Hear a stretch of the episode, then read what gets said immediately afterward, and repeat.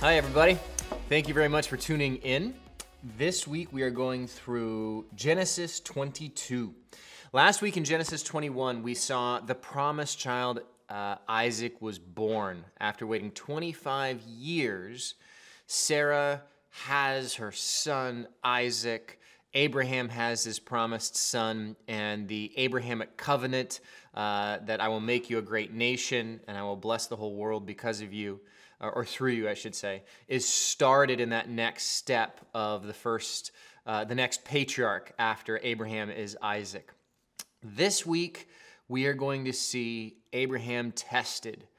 Uh, his faith is tested in a way that is just, uh, it's pretty crazy. Uh, I don't know how many people could um, pass this test that God puts Abraham through. Why don't you bow your heads and let's give this time to God. Lord, thank you. Thank you for this day. Thank you for this time. Thank you for the means that we have to be able to do these videos. Uh, thank you for the technology that allows us to be able to study your word and share it and study it together with people from all over the world. I thank you, Lord.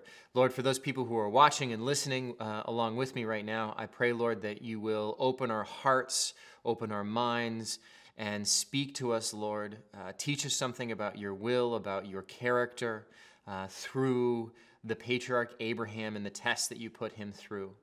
Uh, Lord, I pray that I will be a vessel, uh, that I will be a instrument approved. Speak through me, Lord. I pray all these things in Jesus' name. Amen. Okay, I am going to read through all of Genesis 22. It's not that long.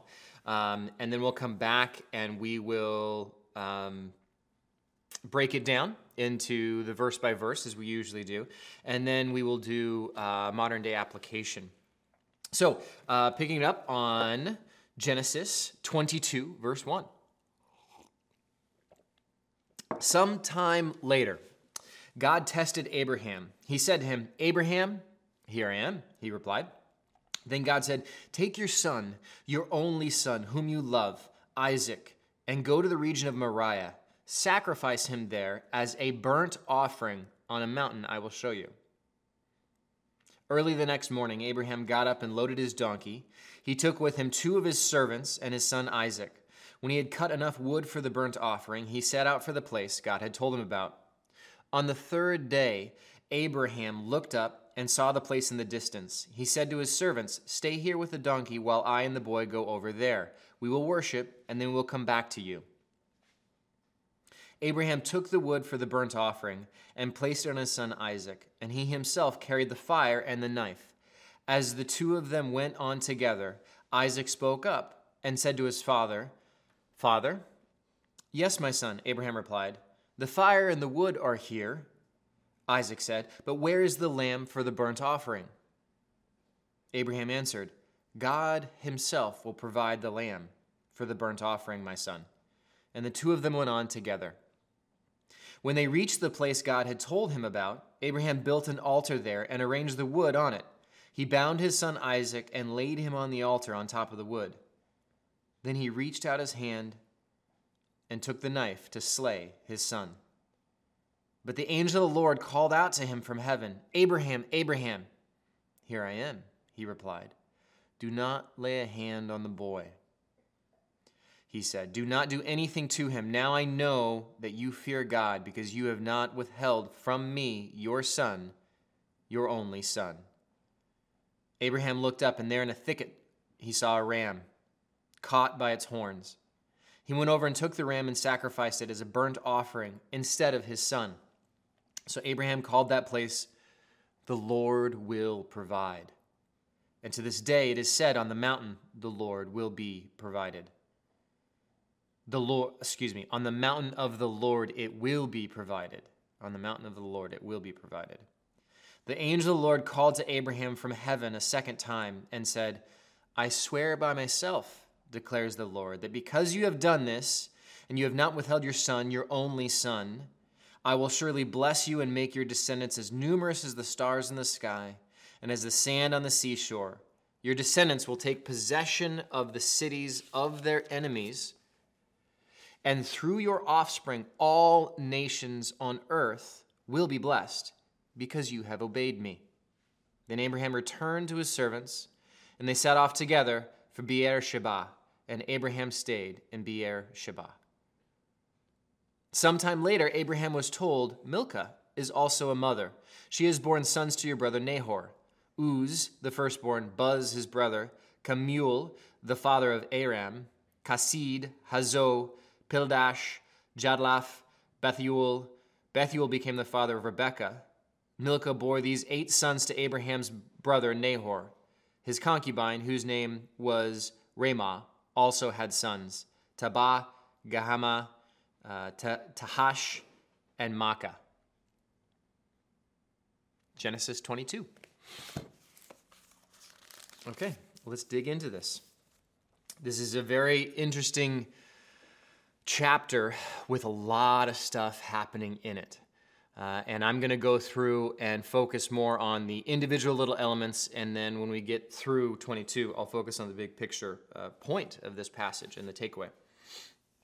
Okay, so the first thing when I read this, um, again, a couple weeks ago in preparation, that jumped out to me is in verse 2 take your son, your only son. This is God speaking to Abraham. He says it again in verse uh, 12 because you have not withheld from me your son, your only son. And then again in verse 16, your son, your only son. So, without doing any digging and, and research and, and, context of what other scholars have, have um, speculated and, and, and what they found, etc., I was troubled by this because what does this mean? What, what does it mean that God is clearly calling Isaac his only son? Ishmael uh, is now, uh, well, not at this point, but in, in chapter 21, is 14 years old uh, and has been Abraham's son for that whole period of time. What does it mean of Ishmael? What does it mean that God is saying that Isaac is your only son? And it, it troubled me. It was like, I just, I just don't know the answer to that. Uh, what does it mean of Ishmael, the Ishmaelites, um, and Abraham uh, uh, sleeping with Hagar? Um, and we, I mean, we discussed that. That that's all in uh, what chapter is that? 16. You can go and watch chapter 16 to learn all about uh, Hagar and Ishmael and Hagar and uh, fulfilling um, Sarai uh, not being able to have kids, presents her uh, handmaiden Hagar uh, for Abraham to sleep with. Uh, so that the, the family line can continue. And as I spoke of, in our context today, when we read that, we're like, what? Oh my gosh, why, why would this be okay? Uh, but in the historical cultural context of the day, this that wasn't that crazy to do. Um, continuing the line was absolutely critical. And if a woman was barren uh, and not able to have kids, uh, the next thing to do is to have a servant in your household uh, bear children so that the, the family line could continue. So, what does it mean for all of that? And the research that I found solidifies the fact that Abraham sleeping with Hagar was a sin. It was uh, uh, not God's uh, uh will for Abraham. Abraham was supposed to uh, wait and be patient on the Lord. And Sarai's suggestion, um, we talked about it when we went through that chapter, was that uh, did Abraham seek the Lord in this? So there's two things to, to point out. The fact that God clearly says that Isaac is your only son is showing that the Abrahamic covenant, the promise that I've made for such a long period of time, will be fulfilled through Sarah's son, Isaac. The other thing that's so significant to this, though, that, that yes, it does make it clear God's perspective that um, Ishmael uh, was not in the plan, was not in God's plan, but at the same time,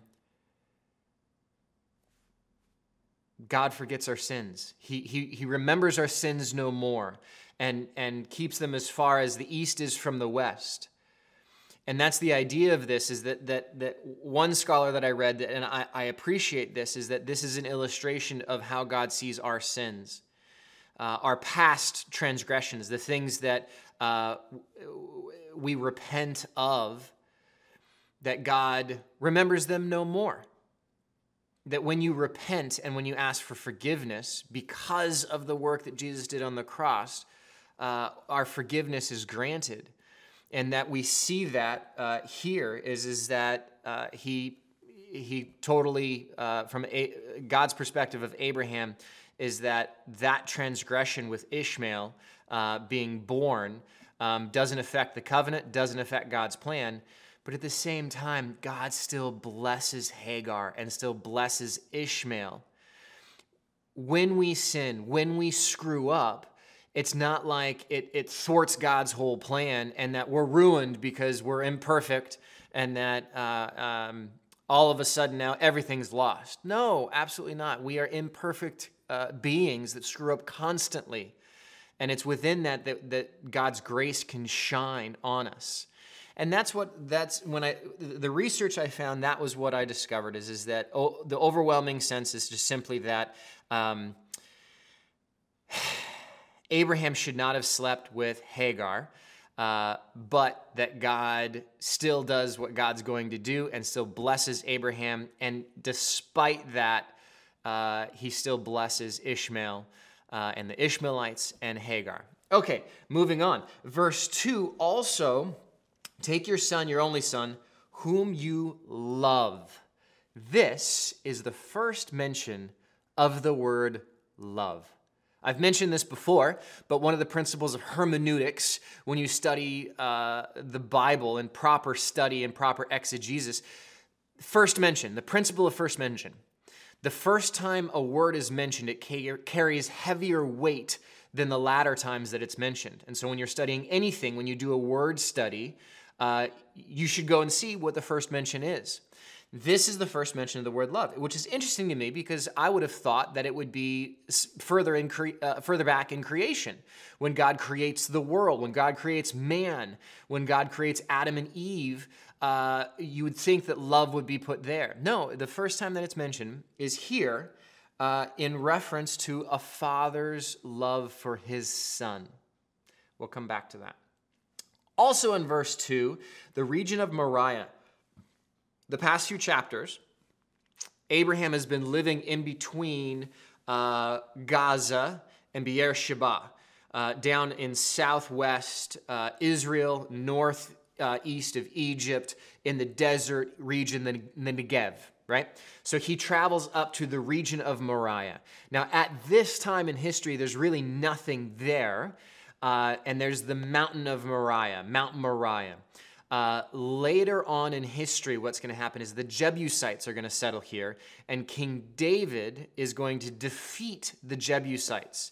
And it's on this location um, in which King David, uh, in 2 Samuel 24 18 through 21, King David built an, builds an altar to the Lord, and the location is on the threshing floor of uh, Aravnah, the Jebusite.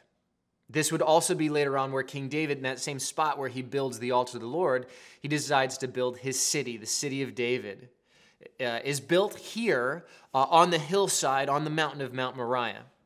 We'll come back to that again later on as well for the significance of that. Verse 3, I find this very interesting, is, is that verse 2, God tells Abraham, You know that son you've been waiting for uh, for 25 plus years? Uh, and at this point, it's probably 35 to 40 years that he's been waiting, or more, that, that, that since he first was given the uh, Abrahamic uh, covenant in, in Genesis 12. It's been a long time. God tells him, I want you to sacrifice your son. The next morning, early the next morning, he leaves to do it. I find that interesting. That jumped out to me. Uh, verse 3 Early the next morning, Abraham got up and loaded his donkey. God called and he immediate, immediately responded. There are times in our lives where God gives us a clear call and a clear uh, statement of, of what we're supposed to do. And so often, and I'm sure you can relate to this as well,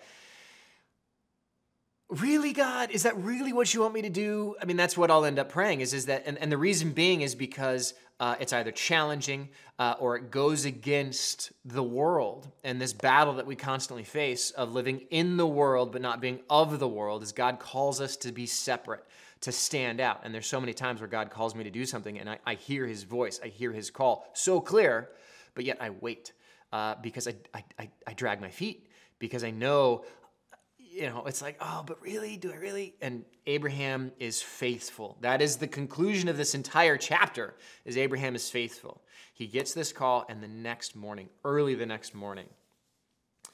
Verse 5, we see here mentioned boy, okay? Um, he said to his servants, Stay here with the donkey while I and the boy go over there. We will worship and then we will come back to you. This is uh, mentioned, boy is mentioned several times. Also in verse 12, do not lay a hand on the boy. Um, and that's the last time the term the boy is used.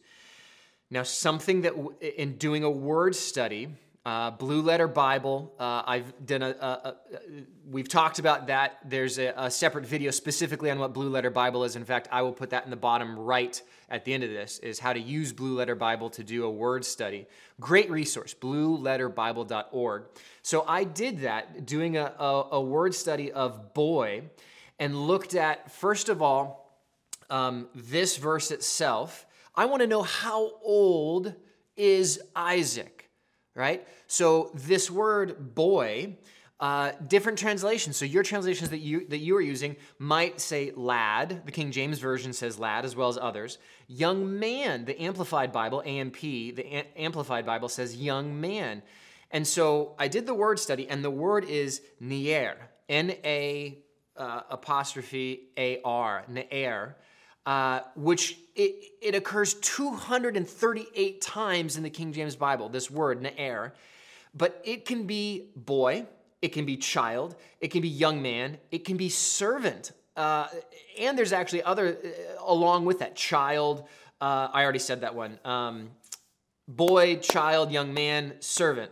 So it occurs 238 times in the King James Bible. 76 times uh, it's translated as young man. 44 times it's translated as boy, 33 times it's translated as lad, 54 times it's translated as servant. So, which is it? I also find it interesting. Uh, if you look at Genesis 14 24, in fact, let's, let's turn there. So, leave your fingers here and flip back to Genesis 14. Genesis 14, uh, I'll give you a second to turn there. Genesis 14 24.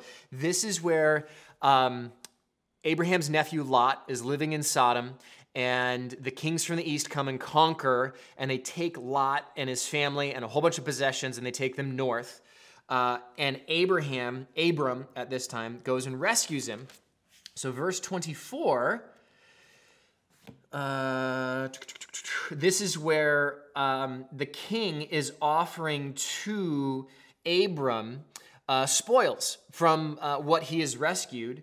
And Abraham said to King Sodom, With raised hand I have sworn an oath to the Lord, God Most High, creator of heaven and earth, that I will accept nothing belonging to you, not even a thread or a strap or a sandal, so that you will never be able to say, I made Abram rich. I will accept nothing but what my men have eaten and the share that belongs to the men who went with me. That word is na'ar, my men. It's referred to as men in Genesis 14, 23, 24, excuse me. Na'ar means men. It uses men in this situation. Uh, depending on your translation, it might say uh, um, servants is another translation that I saw, or young men is also there. Uh, flipping back to Genesis 22, this word actually occurs, Na'ar occurs five times in uh, chapter 22. It's in verse 3, uh, two of his servants, that's that same word, Na'ar. And then again, verse 5 says, He said to his servants, that's Na'ar he said to his servants, Stay here with the donkey while I and the boy. Uh, and then on verse 12, which we already had, but then um, again, it is also in verse 18 and through, excuse me, that's offspring, 19 servants. Then Abraham returned to his servants. That's all the same word. The point being is, is that Na'ar, as a term, can mean anything from someone who's 14, 15 years old, a teenager, right at the very beginning of that, all the way to 35. So verse 1 sometime later. Scholars believe that Isaac at this point is not a little boy. He's not six or seven years old. He is likely somewhere between 25 and 35 years old. So, from a context standpoint, this boy is not a boy. He is a young man. He's a man. He's a straight up man at this point. What we know then from that context is that Isaac is totally submissive to his father, submissive in a good way, out of respect. He carries the wood for his father. He allows his father to bind him if he's 25 to 35 years old. That also means that Abraham is 125 to 135 years old because Isaac was born when Abraham was 100. Now, this is also when people were living longer still, but he's an old man. If, if Isaac wanted to overpower his father, he easily could have and prevented himself from being bound. Uh, verse 14. So Abraham called that place, the Lord will provide. Jehovah Jireh is that term. The Lord will provide. Jehovah Jireh. And that is the big picture point. We have Abraham was faithful, but we also have the Lord will provide. And we'll come back to that. Uh, I laughed when I read verse 16 um, so, verse 15 the angel of the Lord called to Abram, Abraham, excuse me, from heaven a second time and said, I swear by myself, declares the Lord, that because you have done this and have not withheld your son, your only son. And the reason why I laughed is, is that when you swear, you swear on something that is truly great, greater than yourself, something that is of true value. Uh, a saying that some people say, I've never said it, but I swear on my mother's grave, right? whatever. That is a saying that people will say. What is greater than God? What is the greatest thing that can ever be sworn on? God is God. He's the most powerful. And so God says, I swear on myself, the most powerful being in all existence, uh, the Almighty, who was, who is, who will be, uh, etc. I just, I think that's pretty cool that God acknowledges the fact that the biggest thing I can swear on is on myself. Then we have in verse 17 through 18, uh, I will surely bless you and make your descendants as numerous as the stars in the sky and as the sands on the seashore. Your descendants will take possession of the cities of their enemies, and through your offspring, all nations on earth will be blessed because you have obeyed me. This is a further ratification and reestablishment, uh, emphasizing of the Abrahamic covenant. The different verses of the Abrahamic covenant, if you haven't been following along, Genesis 12, 2 through 3, is outlining of the covenant, which is very, it's just those two verses where it says, I will make you into a mighty nation, I will bless those who bless you, and I will curse those who curse you. That's pretty much it. Uh, then you have Genesis 15 is the cutting of covenant. Genesis 17 is uh, the sign of the covenant, which is circumcision. Uh, Genesis 15 also includes the laying out of what the promised land is. The Abrahamic covenant includes specifics of the, the promised land that Israel still to this day has never actually occupied or use that term occupied. They've never actually possessed the entirety of the promised land. They will in the millennial kingdom. And then in Genesis 22, we have Abraham being tested and the Abrahamic covenant being reaffirmed that I will make you into a mighty nation, and through your offspring, all nations on earth will be blessed because you've obeyed me. We'll come back to that as well. Then we have this last little chunk, verse 20 through uh, 24. What is this? It's this little tidbit of random information. You know how when you're watching a movie and you have uh, one character is established, right? You open on this boy who's running through a field and he runs home and you meet the parents and there's some sort of a conflict and you establish very clearly, okay, this is a plot that's happening in this movie. Then you suddenly are somewhere completely different and there's a girl that's there. You have no idea who she is, but you establish context of who that person is. Well, that's what this is. And the reason uh, why we can know that, well, just if you look through it, right? Nahor has 12 sons. Who is Nahor? It says right here, uh, she has borne sons to your brother Nahor. Okay, so Abraham's brother is Nahor. Uh, we had the establishment, uh, I think it's chapter 11, uh, mentions Abram's uh, descendants, Abraham's uh, family, and Nahor is his brother. Nahor has a wife, Milcah, and Milcah has eight sons, and then he has a concubine, and through his concubine, he has four sons. Right? So these 12 sons, they do mirror uh, the 12 tribes of Israel, right? And we also did see that Ishmael has 12 sons as well. Uh, it's a common, common theme that you see is the 12 tribes, 12 sons, 12, etc. But who is the only daughter that's mentioned here? A girl named Rebecca. You have three women that are mentioned in this lineage, this quick little lineage in, in uh, four verses. You have uh, Nahor's uh, wife, his concubine, and then one girl is mentioned. Bethuel became the father of Rebekah. Rebekah, this is establishing who Rebekah is uh, because in verse 24, excuse me, in chapter 24, Isaac is going to, uh, um, Abraham's going to send his uh, lead servant to go and get a spouse, a wife for his son Isaac, and Rebekah is that woman. So, this little chunk in those four verses establishes Rebecca. We now have another plot, if you're looking at it from a movie perspective, that we'll come back to and they will they'll connect as they do in movies in chapter 24. So, what is the point of chapter 22? Why does God test Abraham? That's clearly what it is uh, Abraham tested is the title that, that my NIV gives. So, why does God test Abraham?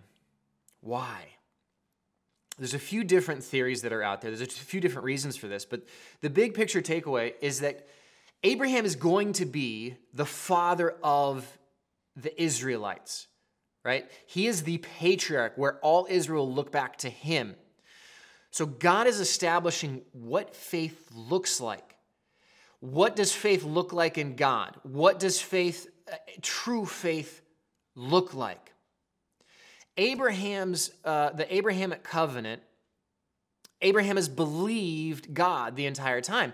But one of the things is, is that all elements of the Abrahamic covenant are a blessing to Abraham. So there's this question Did Abraham believe God simply because all of the things that God promised him were all blessings. I will make you into a mighty nation. Anybody who blesses you, I will bless. Anybody who curses you, I will curse. All those are great things for Abraham. This is the first time where Abraham is asked to sacrifice something truly great. And through this, Abraham is shown to be faithful. And faith, true faith, is shown for Israel to look at, to say, what does true faith look like? I want to read what uh, Walton has to say on this um, from the NIV application commentary on Genesis. The test, uh, the, the test is one of obedience and trust. In essence, it is a test of Abraham's relationship with Yahweh. It asks whether Abraham's true trust is really in God and not simply in what God has promised. Abraham has built altars before and sacrificed to this God when God renewed the promises. Is he willing now to build an altar and sacrifice the promises themselves, embodied in his son, in order to demonstrate his uns- uh, unswavering trust in God who stands behind the promises?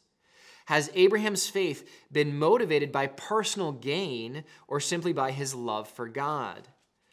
Maybe Abraham himself does not know for sure. This test allows the patriarch to demonstrate to himself, to Isaac, to the world, but most of all to God, that his faith is not driven by what he will receive out of it, but, but by his commitment to God. God and God alone motivates his faith. He is willing to give up all he stands to gain, all he loves, all he hopes for. Abraham's faith is not only demonstrated in his willingness to obey the command, but in also uh, evident in the confidence he shows that somehow the situation will be favorably resolved. What does, what does Walton talk about here? Uh, we see verse 5. Verse 5, uh, Abraham says to his servants, Stay here with the donkey while I and the boy go over there. We will worship, and then we will come back to you. This right here is a sign that Abraham believes that God can resurrect his son. What do I mean by that? Abraham believes so strongly in God's power. God has told him, I want you to kill your son. I want you to sacrifice your son. Abraham says, Okay, I will do this. And in my research, I discovered that it actually, from a historical standpoint, um, this was a practice in the culture at the time, in the pagan cultures, to uh, sacrifice the firstborn son uh, to the gods uh, for future fertility. Now, that's not why Abraham is doing this, but it wasn't uncommon uh, in the culture of the time. But still, it is an outlandish request, and Abraham says, Okay, I will do this. But then, verse 5, he says to the two servants, I'm going to take my son, we're going to go worship, and we're going to come back.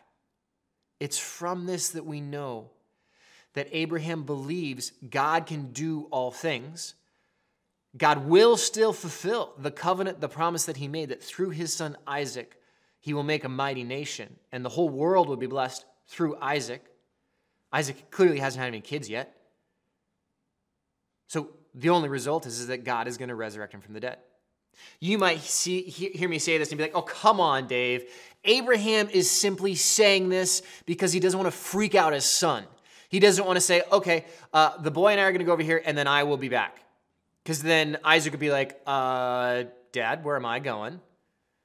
No, the reason why I know this with absolute certainty is context of Scripture. The Old Testament is full of pictures that are explained in the New Testament. And to show what I mean, why don't you flip with me to Hebrews 11? Hebrews 11.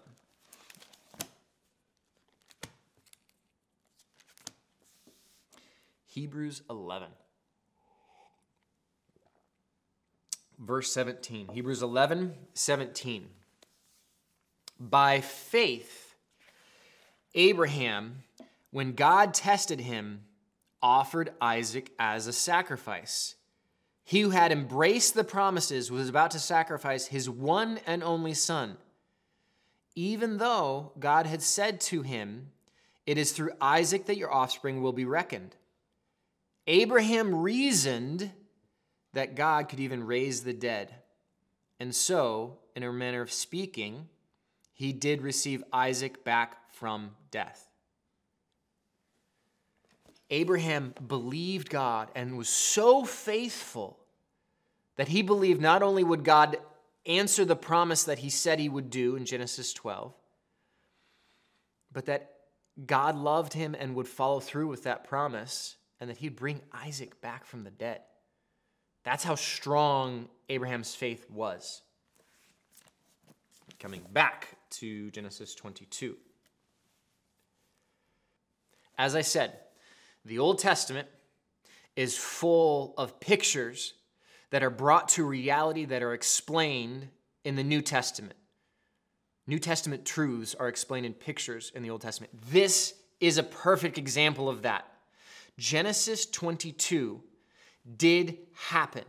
It did happen that Abraham took his son Isaac on the top of Mount Moriah but when you look at it, there's so much detail that the author puts in. Moses, when he's writing this, he, he gives so many details. Uh, Abraham had the fire and the knife, uh, the, the donkey, uh, all these very, very specific details are there for a reason.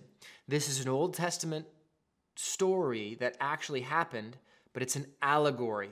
It is uh, fulfilled in the New Testament, it is a New Testament truth. It is a picture. It is a picture of God's love for us. Let me show you what I mean. We established last week Isaac and Christ. So in Genesis 22, as the picture goes, Abraham is God the Father, and Isaac is Jesus, God's son. Right? So you have the Father and you have the Son. We established last week when we talked about the similarities between the promised uh, son both Isaac and Jesus being the promised son. Um, both of them are born uh, or, or, or uh, conceived in miraculous manner. Uh, Sarah was barren her entire life and she'd gone through menopause, and yet she becomes pregnant. Mary was a virgin. The, you can go back and watch last week. We established that there's a lot of similarities that are there. Okay, so this illustration that we have look at Isaac as Jesus and look at Abraham as God the Father. And now I'm going to go through this and paint the similarities. Verse 2, we have love's first mention. I already went over that. The first mention of love in the Old Testament is Genesis 22, verse 2. Take your son, your only son, whom you love. Do you know what the first mention in the New Testament is of love? I'll leave a marker here and we're going to go to it. It's in Matthew. So flip to Matthew, and we are going to go to Matthew 3:16. Matthew 3:16 is the first mention of the word love in the New Testament. What is happening here while you flip uh, Matthew 3:16? This is where Jesus goes to be baptized. He goes into the water of the Jordan. John the Baptist is there baptizing, and John says, I need to baptize you. And Jesus says, No, let's do this to fulfill all righteousness. Jesus is uh, baptized, and as he comes out of the water, as soon as Jesus was baptized, he went up out of the water. At that moment, heaven was opened, and he saw the Spirit of God descending like a dove and alighting on him. And a voice from heaven said, This is my Son, whom I love. The first mention in the New Testament of the word love is in reference to God's love for his Son, Jesus. You know what the first mention in Mark is? We don't have to, you don't have to turn there. Mark 1:11. You are my son, whom I love. Also, same story, Jesus being baptized. First mention in Luke, same story. You are my son, whom I love. Luke 3:22. First mention in the fourth gospel in the Gospel of John is not when Jesus get baptized. The story of Jesus' baptism is told from John the Baptist's perspective in John, and he doesn't use the word love. What is the first mention in the book of John of the word love? Well, let's turn there. John chapter 3. John chapter 3. Flip to it. I'll give you a second. John chapter 3. Context while you're flipping there Jesus is talking to Nicodemus. Nicodemus is a Pharisee and had questions and was listening to Jesus and had questions for Jesus. And so he approaches him and they meet at night because Nicodemus does not want the other Pharisees to see. And Nicodemus asks him this question about being born again. Jesus mentions being born again, and Nicodemus asks, What does it mean to be born again? Surely I can't go back into my mother's womb. And that's what chapter 3 is all about. But look at verse 16. For God so loved the world that he gave his one and only Son, that whoever believes in him shall not perish but have eternal life. The first mention in the book of John is God's love for the world. For God so loved the world that he gave his only begotten Son.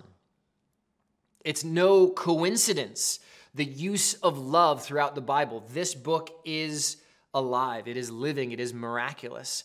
And when we do a word study on the word love, it's amazing. The first mention is here in Genesis 22, verse 2, a father's love for his son. The first mention in the New Testament, God's love for his son. Matthew, Mark, Luke, God's love for his son. John, God's love for us. Mount Moriah, we mentioned this before. Mount Moriah, King David builds the city of David. His son Solomon builds the temple right next to the city of David. Right? So Jerusalem is on Mount Moriah. There's an outcropping of rocks at the very top. It's very small. Jerusalem is, is very, very small. Everything is very close, and it's all on one massive hillside. And there's an outcropping of rock at the very top. That is what is known as Golgotha uh, or Calvary, depending. So Golgotha is, uh, let me find it here, uh, Matthew uh, 27 33, place of the skull. Golgotha is that word. Uh, and the King James version of Luke 23 33 is where we get the word Calvary. Some scholars believe, and I, I agree with it, the exact same spot where Abraham was going to sacrifice his son Isaac is the spot where Jesus, God's son, would be sacrificed for us. Now, it's some nearly 2,000 years later that this happens, 1,980 years roughly, somewhere in there, uh, is the time frame between uh, what happens with Isaac in Genesis 22 and Jesus being uh, crucified. But how awesome and insane is that? God knew that. It's the same spot. Uh, verse 3, the donkey, uh, there are a lot of uh, similarities. I'm not going to go into all of them, but uh, Jesus, when he entered Jerusalem, when he traveled uh, to Jerusalem and came up to Mount Moriah, the Temple Mount, Jerusalem, he did it on a donkey. And we see Abraham do the same thing. It's very likely, we don't see it from Scripture, but it's very likely Isaac may have actually uh, been sitting on the donkey for a period of time. I don't know that, but we see the similarities there. Mark 11, 1 through 11 is where you can read of Jesus riding in on a donkey. Boy, we mentioned this, verse 5, Na'ar, that word. Okay, right? So we know that Isaac is somewhere between 25 and 35. The important takeaway from that is, is that we know that Isaac was obedient to his father. Jesus was obedient to his father. Jesus wasn't, uh, he, everything that happened to him, he did willingly. He didn't fight it when he was arrested, when he was bound, when he was crucified, uh, the trial, when he was tortured, all of it he didn't fight back. He let it all happen because he knew uh, what the consequences were, what this was going to do for us today. Jesus knew very, very well what he was doing.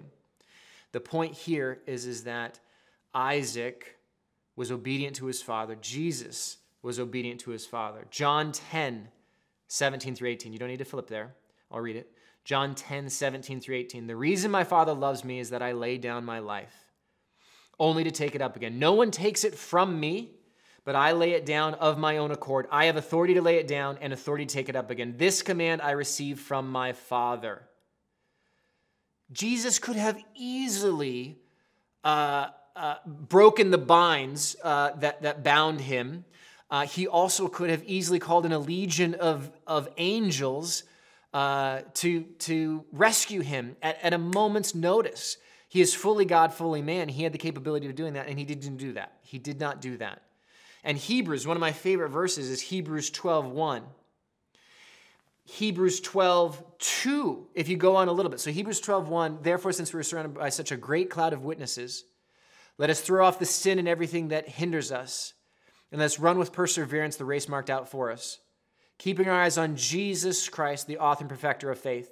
Verse 2 For the joy set before him. He endured the cross, scorning its shame for the joy. So not only was he obedient to God the Father to go to the cross, but he did it in joy. He sacrificed himself for the joy. The joy is knowing the salvation that was brought for me and for you. That's where the joy comes in. Okay, uh, verse 6, the wood. Uh, Isaac, the, the verse 6, Abraham took the wood for the burnt offering and placed it on his son Isaac. Isaac literally carried the wood that he would be sacrificed on if God didn't stay Abraham's hand. Jesus carried the cross that he would be sacrificed on as well. Uh, you can look at that, John 19, 17. Uh, Jesus carried the wood, uh, the cross that he would be sacrificed on.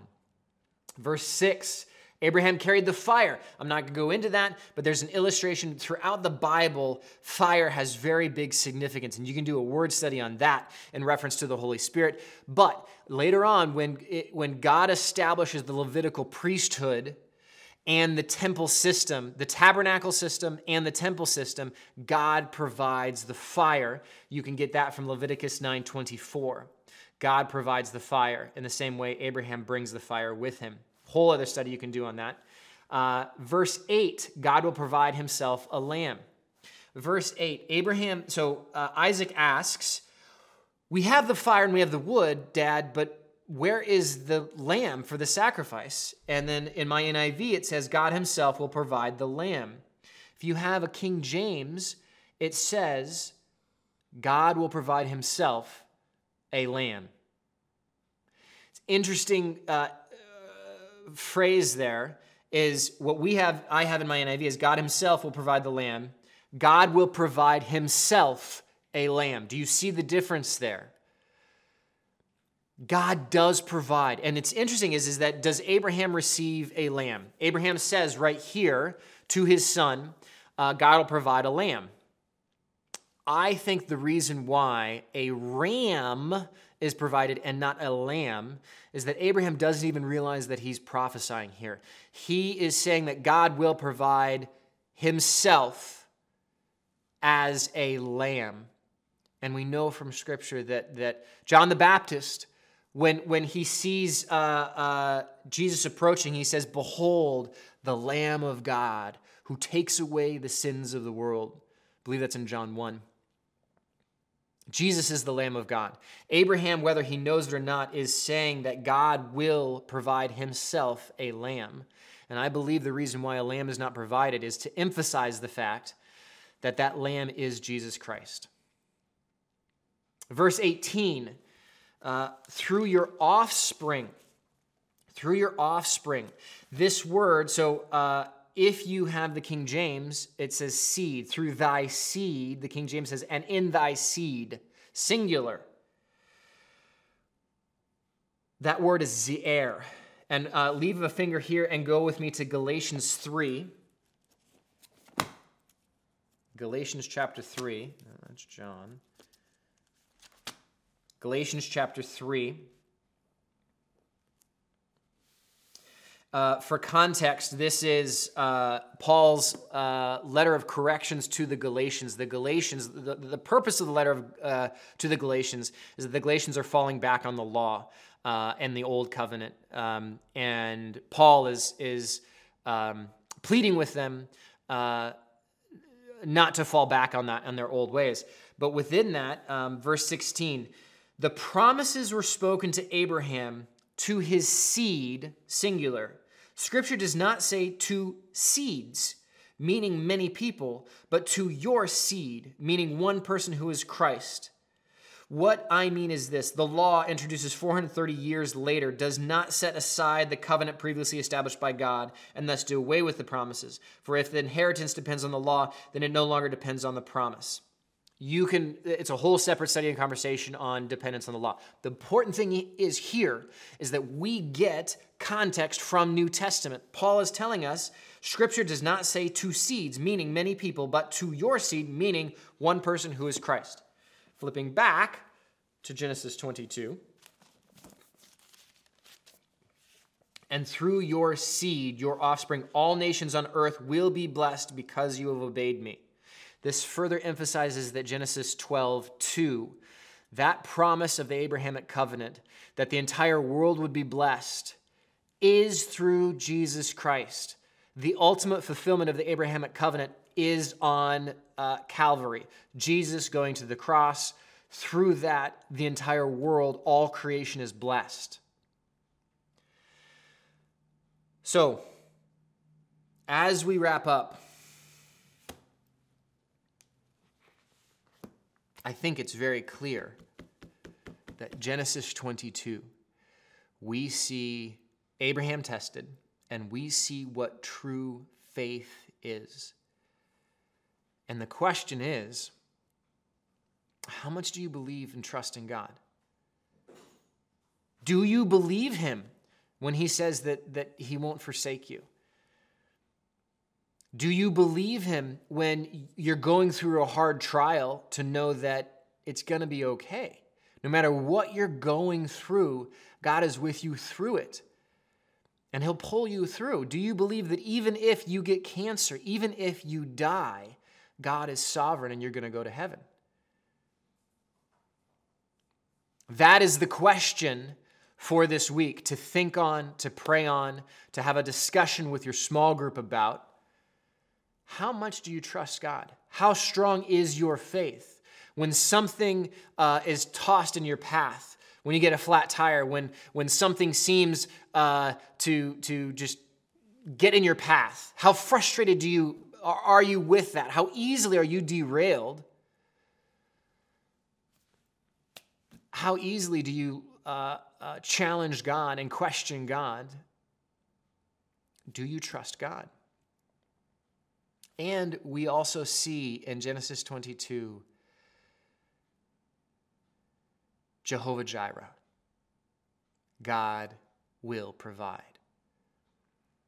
Abraham is challenged in a way that I don't think many fathers could ever uh, pass this test, being willing to sacrifice their son. Abraham was going to kill his son because God told him to.